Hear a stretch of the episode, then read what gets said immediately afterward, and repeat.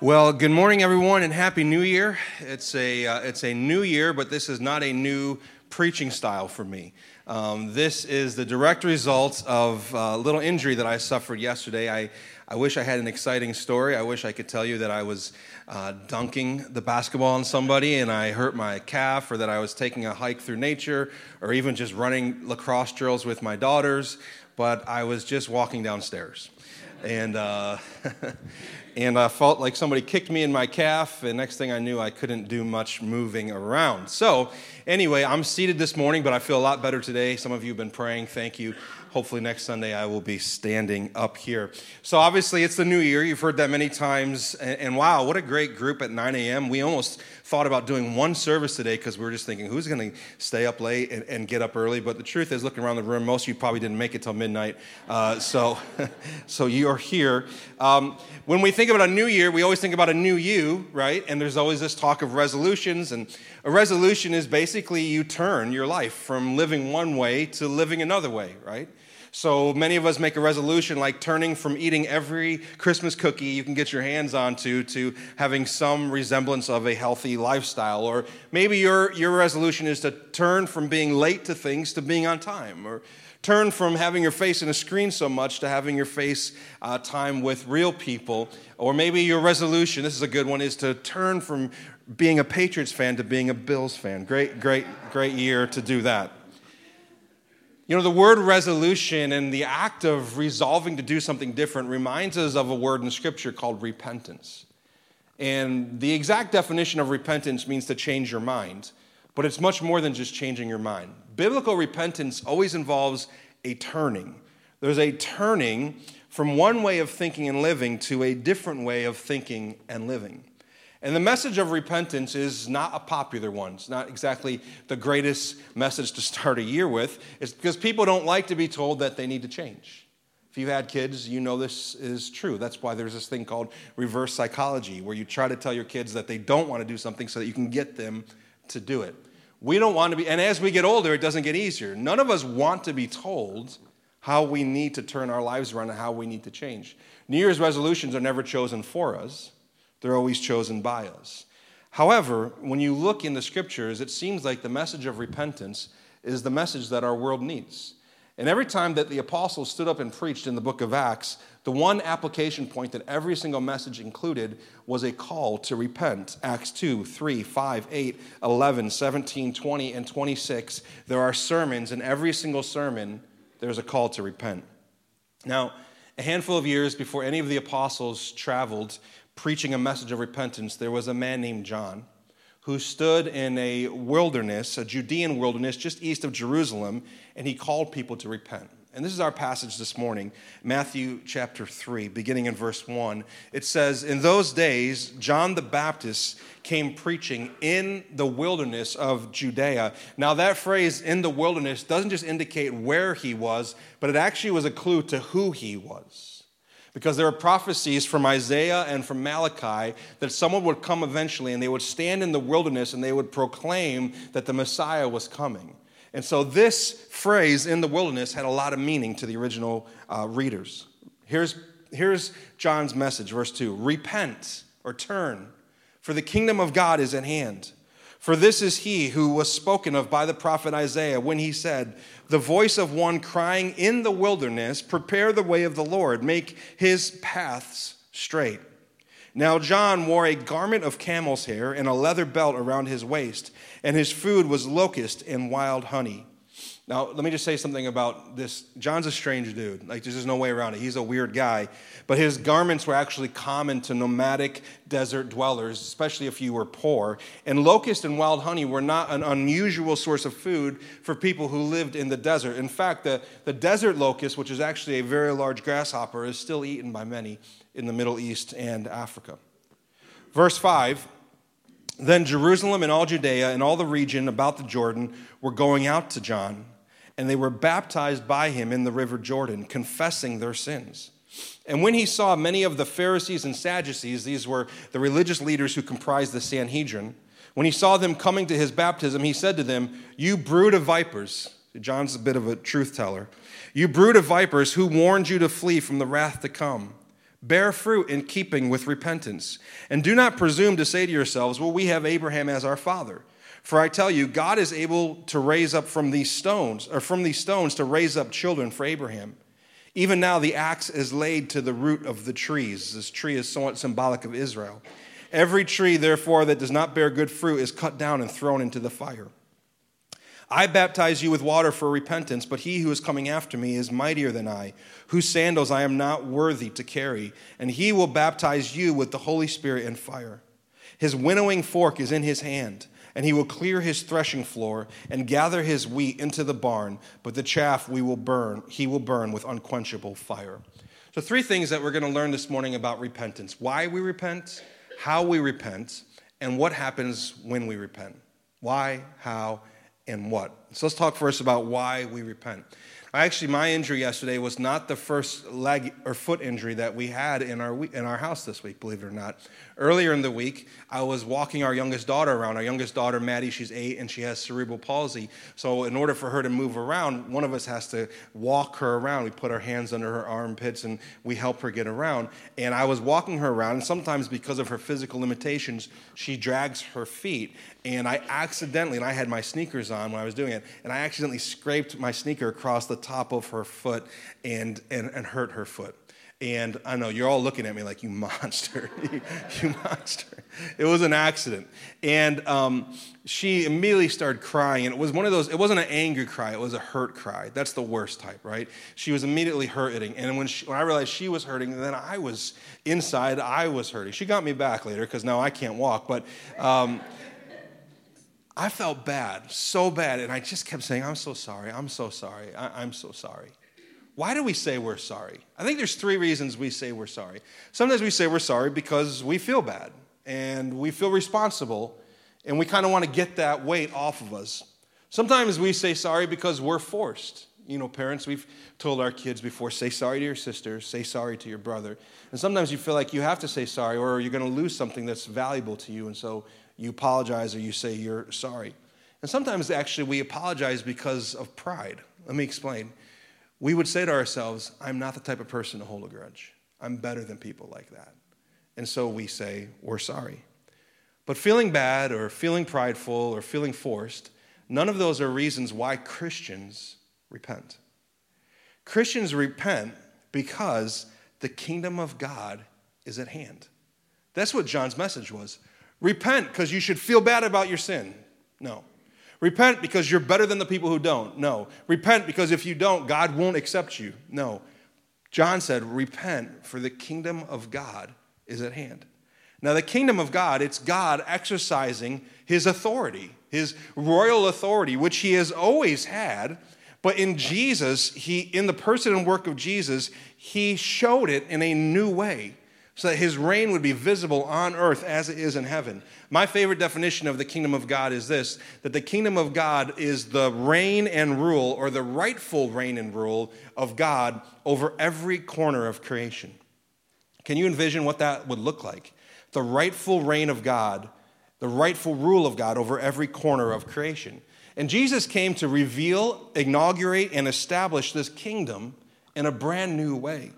So God has always reigned over everything, and He always reigns over everything. But here's what happens His rule becomes more visible as Jesus teaches, heals, signs, wonders, restrains Satan, and calls the redeemed to Himself. When men and women repent, believe, and walk in God's ways, they are embracing God's kingdom, His rule. Entering the kingdom of God is not about crossing a border, it's about embracing God's rule. So here's what happens when you and I repent. When we turn, when we repent, we are recognizing and embracing God's kingdom in our lives. His reign and rule over our desires and our passions, as seen in Jesus, so that it can be seen in us. So the call to repent is a call to actually remove obstacles from our lives that might hinder the kingdom of God in us and the kingdom of God around us. And turning to the kingdom of God, remember, repenting means turning, turning from this way to this way, turning toward the kingdom of God means turning away from counterfeit kingdoms. And if you study people's lives and if you spend enough time with someone, you'll realize that everybody's building their life around some sort of a kingdom. For some people, it's a kingdom of power and influence. And that's what they live for, and that's who they serve. For some people, it's a kingdom of pleasure and escape, and they're always going down that path. Some people, it's the kingdom of control, and when they feel in control, they feel like their kingdom is strong, and when they lose control, they, they can literally feel like their kingdom is falling apart. For some people, it's the kingdom of approval and acceptance, and they'll do anything to be approved of and accepted by people because that's their kingdom. It can be many things wealth, security, and comfort. And what Jesus came to do was to show us that there's a better kingdom, there's a truer kingdom, there's a more beautiful kingdom. And so when John said, Repent, for the kingdom of God is, hand, is at hand, here's what he was saying Turn to God's kingdom because you were created for his kingdom. And that is the only kingdom in which you will thrive and find freedom and find flourishing that you were created for. All other kingdoms and all other kings will require everything of you. So, in summary of this first point, we repent not because we feel bad about what we did, nor because we feel we are better than people who don't repent. We repent because the kingdom of God is at hand, and we are all about the kingdom of God. And John actually does something neat here. He points away from the kingdom for just a moment and he points to the king. Do you notice at the end, John starts talking about Jesus? Because every kingdom has a king, and Jesus came to be king. We talked about this on Christmas Eve. He is the mightier, greater, greater, stronger one. John says, Did you hear when John said, There's one coming after me? He's greater than me. He's mightier than me. He's more worthy than me. In fact, John says, He's so much greater than me that I don't deserve to fulfill the lowest task of a slave, which is to carry his dirty sandals. That's how beautiful and wonderful and true King Jesus is. But not only is he mighty, great, and strong, he's just. John says that he's someday, he's got this winnowing fork in his hand, which is this metaphor of separating chaff and grain and seeds. And Jesus someday is going to separate those who truly have repented and belong to him and those who don't. So we have a king who is mighty, who is strong, who is just, who sees all, but also who is kind, who is so kind that he came to earth to give us the kingdom. In fact, the Bible says that it's the kindness of God that leads us to repentance. If you repent because you feel miserable and bad, that might be part of it because that's the conviction of the Holy Spirit sometimes. But if you're not repenting, also motivated by the kindness of God that God has expressed in Him, in Jesus, the kingdom to us, then it may not be Christian repentance. So, why do we repent? Because the kingdom is at hand. Second point this morning how do we repent? And there's just three things I want to share with you on how we repent. And I think this might be helpful for some of you, especially as we go into this new year and, and, and you think about how do I repent. The first thing that we do is we own up. We own up. One of our favorite stories about Caroline, our 11 year old, is when she was much, much younger. One day, she opened up the uh, freezer and she found the ice cream sandwiches. And she helped herself to an ice cream sandwich. And by the time we found her, the evidence against her was monumental. she was sitting next to the freezer. The door was open. She had a she had an ice cream uh, wrapper, ice cream sandwich wrapper in her lap. She had she had a quarter of it in her hand and a quarter of it in her belly, and the other half all over her face. And Aaron looked at her and said, "Caroline, did you take and eat an ice cream sandwich?" And she looked her right in the face and said, "Nope."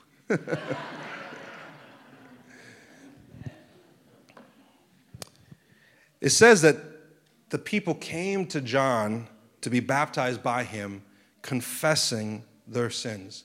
The truth is, is we hate owning up. We hate owning up. We don't want to confess. But if we will not confess our sins, there's no hope for repentance and forgiveness and restoration.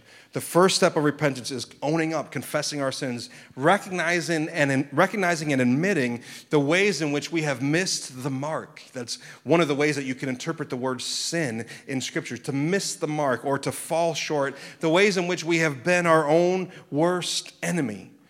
1 John 1 8 and 9, the Apostle John says, If we have no sin, we deceive ourselves.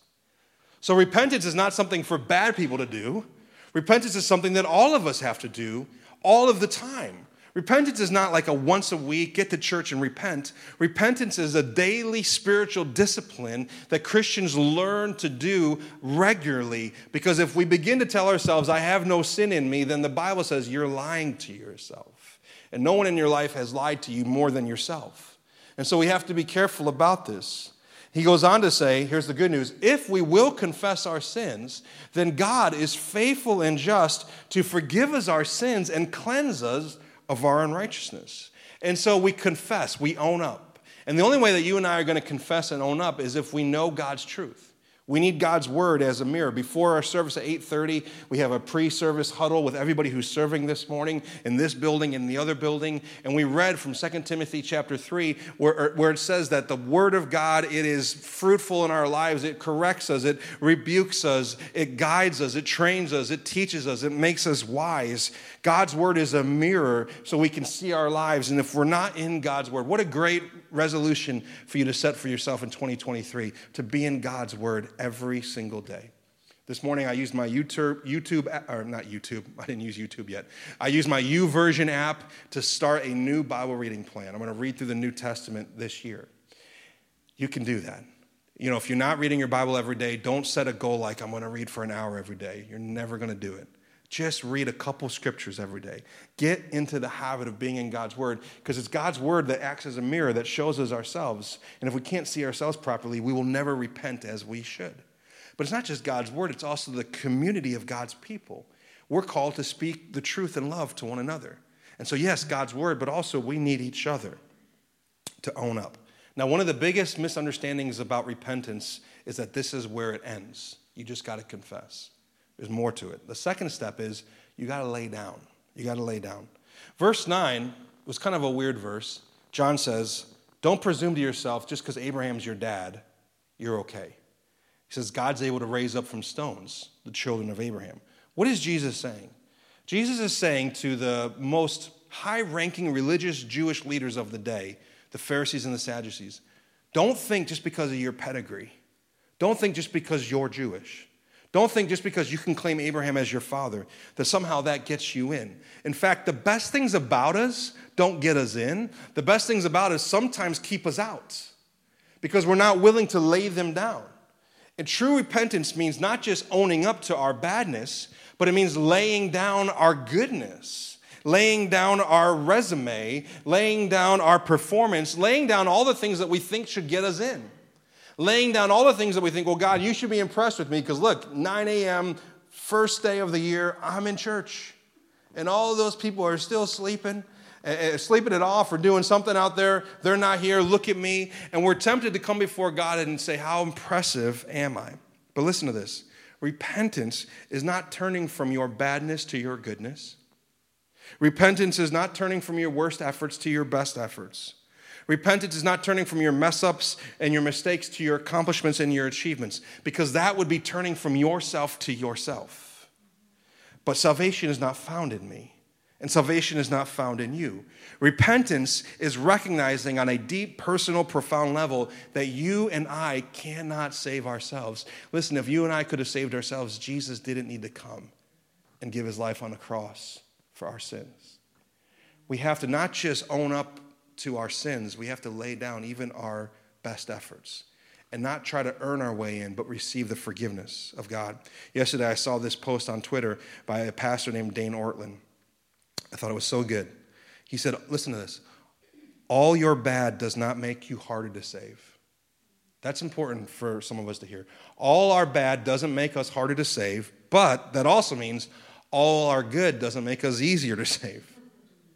What saves us is Christ.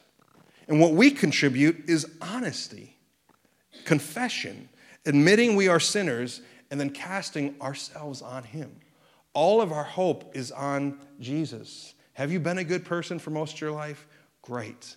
It doesn't matter when we're talking about repentance. We do not work our way into God's grace and forgiveness. We come and we own up, we lay down, and then lastly, we got to get in. Now, what does get in mean? What John the Baptist is most fam- famous for, and it's right in his name, is water baptism, right? That's what we think of when we think of John the Baptist. He baptized people in water. And actually, when John's baptizing people in water here, we do this now in our church. In fact, there's a baptismal tank right behind the stage where we water baptize people throughout the year. But when John did it, this was innovative, this was new. There were examples of Gentiles getting baptized in water when they converted to Judaism. But John's not baptizing Gentiles here, he's baptizing Jews. This is new. This is innovative, this water baptism. And it symbolizes the cleansing away of their sins, because remember, they're coming and repenting and confessing, but also symbolizes a passing safely through the waters of judgment and death. And so when they get baptized, they get in. They're going in, they're going under the water. John talks about two types of baptism in this text. Did you notice it? He said, I baptize with water, but there's one coming after me who will baptize with the Holy Spirit and fire. Now, one baptism, John's, is symbolic. The other baptism, Jesus, is supernatural.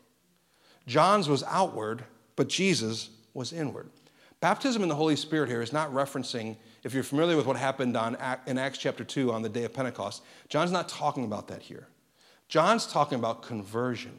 The baptism of the Holy Spirit that John is writing about here or speaking about here is our hearts being baptized and converted and made new. And that is supernatural and that is inward. The Spirit baptism is the life changing work of God brought about in someone's life. And so here's what happens at conversion. When you place your faith and trust in Jesus, the Holy Spirit, so to speak, baptizes you in Christ, immerses you, submerges you. You get in. You get in. You were on the outside, and now, just like someone going under the water, and they immerse and submerge, the Holy Spirit baptizes you in Christ. Here's what it means this morning it means that you no longer stay, if you're in Christ, if you've owned up, laid down, and gotten in, you no longer stand before God in your sinfulness, but you also no longer stand before God in your righteousness. You stand before God in Christ. It's His righteousness that speaks for you. It's His performance, it's His goodness. So here's what water baptism means total identification with Jesus. I'm in Christ. I've, I've owned up, I've confessed my sin, I've laid down any hope of saving myself. Now what do I do? I get in. Hide yourself in Christ. Get in Christ. Water baptism, when we baptize people back here, we do it at Trinity by full immersion.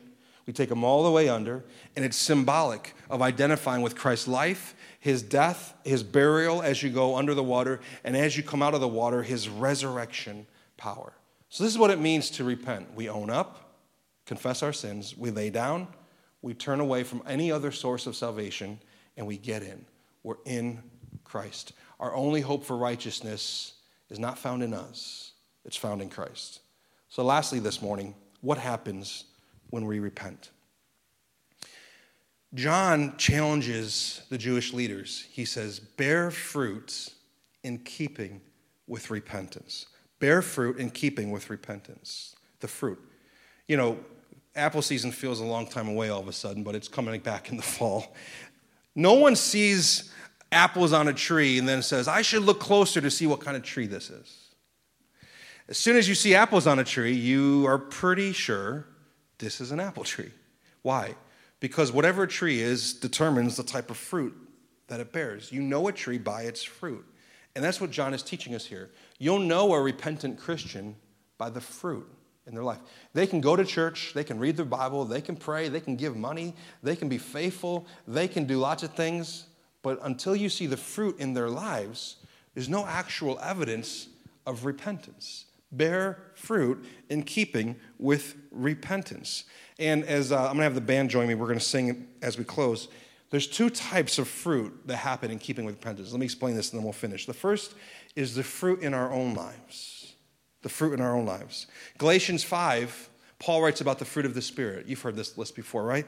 Love, joy, peace, patience, kindness, gentleness, faithfulness, goodness, self control. Look back at 2022. January 1st, 2022, January 1st, 2023. Are you growing in these areas? Let me give you some questions to reflect on. Are you more loving now than you were a year ago towards people who disagree with you? Do you have more access to deep joy when you're having a bad day at work? Are you having a deeper experience of inner peace even when there's chaos and crisis in our world and in our country? Have you become this past year more patient with family members who try your patience? Are you more kind towards your spouse than you were a year ago? Is there greater goodness in your intentions towards others and in the way you interpret other people's intentions? Are you being more faithful now than you were a year ago or five years ago in your use of your time, your talent, and your treasure? Is there increased gentleness in the way you speak to other people and the way you handle yourself on social media? Is there greater self control in your life now than a year ago when it comes to your desires and your appetites? That's a tough, tough list of questions to process. But that's the kingdom. The kingdom of God is all of those things love, joy, peace, patience, kindness, gentleness, goodness, self control. And as the kingdom of God becomes manifest and seen in our lives, those things will show up.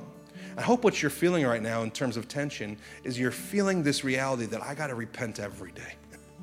every day, I got to return to Christ and come back and say, I own up, I lay down, I need to get in to Jesus.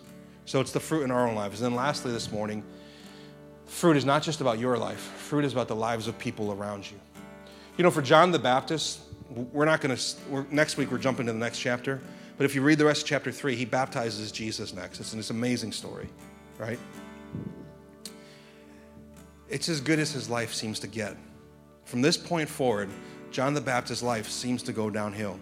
Here's what happens he's the man right now. I mean, he's the man. People are coming out of the city to the wilderness to see him and to hear him. But he's about to baptize the Son of God. And when Jesus walks on the scene, there's a new man. there's someone new. And John's disciples literally leave him to go follow Jesus. And some of his disciples come to John and say, John, bro, you're losing influence. Your Twitter followers are going down. Your Instagram likes are getting less and less every day. And Jesus is blowing up. And John's answer is the most stunning revelation of humility and fruit. And it's this He must increase, and I must decrease. That's the fruit of his life because John realized my life is not about me, my life is about Jesus. Now, he literally was the one who was prophesied about who would come and prepare the way for Jesus. So you could say that John was literally born and sent to earth so that he could prepare a path for Jesus. But the truth is, is 2,000 years later, you and I are not that different. Our lives are not about us, our lives are about Jesus. We are here, we have life so that he might be seen, so that Jesus might increase and we might decrease. John goes on to sit in prison while Jesus does fruitful ministry. And in fact, John has a moment where he doubts and he sends his followers to Jesus and says, Ask him, Are you actually the one? Because I'm sitting in prison here. He was imprisoned by Herod because he called out Herod for marrying a woman named Herodias, who was actually his brother Philip's wife, who somehow was both of their nieces. I know, dramatic traumatic, weird. John calls out Herod, gets arrested, and then in a drunken party one night, this evil man Herod has his daughter do a seductive dance for him and his friends, and he's so impressed by this dance that he promises her anything, even half the kingdom. And the wicked mom Herodias says, Ask for John the Baptist's head on a platter. Herod doesn't want to do it, but he's made this oath in front of all of his friends. And that's how John's life ends. It doesn't get better from John from this point forward, it gets worse. Why? Because he didn't live for himself. The fruit of his life was seen in the life of Jesus. See, Tertullian, this church father, he said that the blood of the martyrs is the seed of the church. The blood of the martyrs, those who gave their life for the faith, it's the seed of the church. And I'm convinced that, that most of us will not give our lives for our faith, most of us will probably never have to shed our blood for Jesus, but you will give your blood, sweat, and tears to something. And your blood, sweat, and tears will be the seed of something, but what will it be? Or here's another way of asking it who will, who will it be? Whose life will be changed by the fruit of your life? Fruit in the lives of others. So here, the fruit of repentance is this you're willing to be a seed that falls into the ground and dies so that others can live. And my prayer in 2023 is that this would be our church resolution, our church desire. God, let there be fruit in my life that is in keeping with a lifestyle of repentance. Let it be seen in my life, but let it be seen in the lives of other people too. That I'm willing to die, I'm willing to decrease so you can be increased, so that other people can know you, love you, serve you, and be changed by you. Let's pray.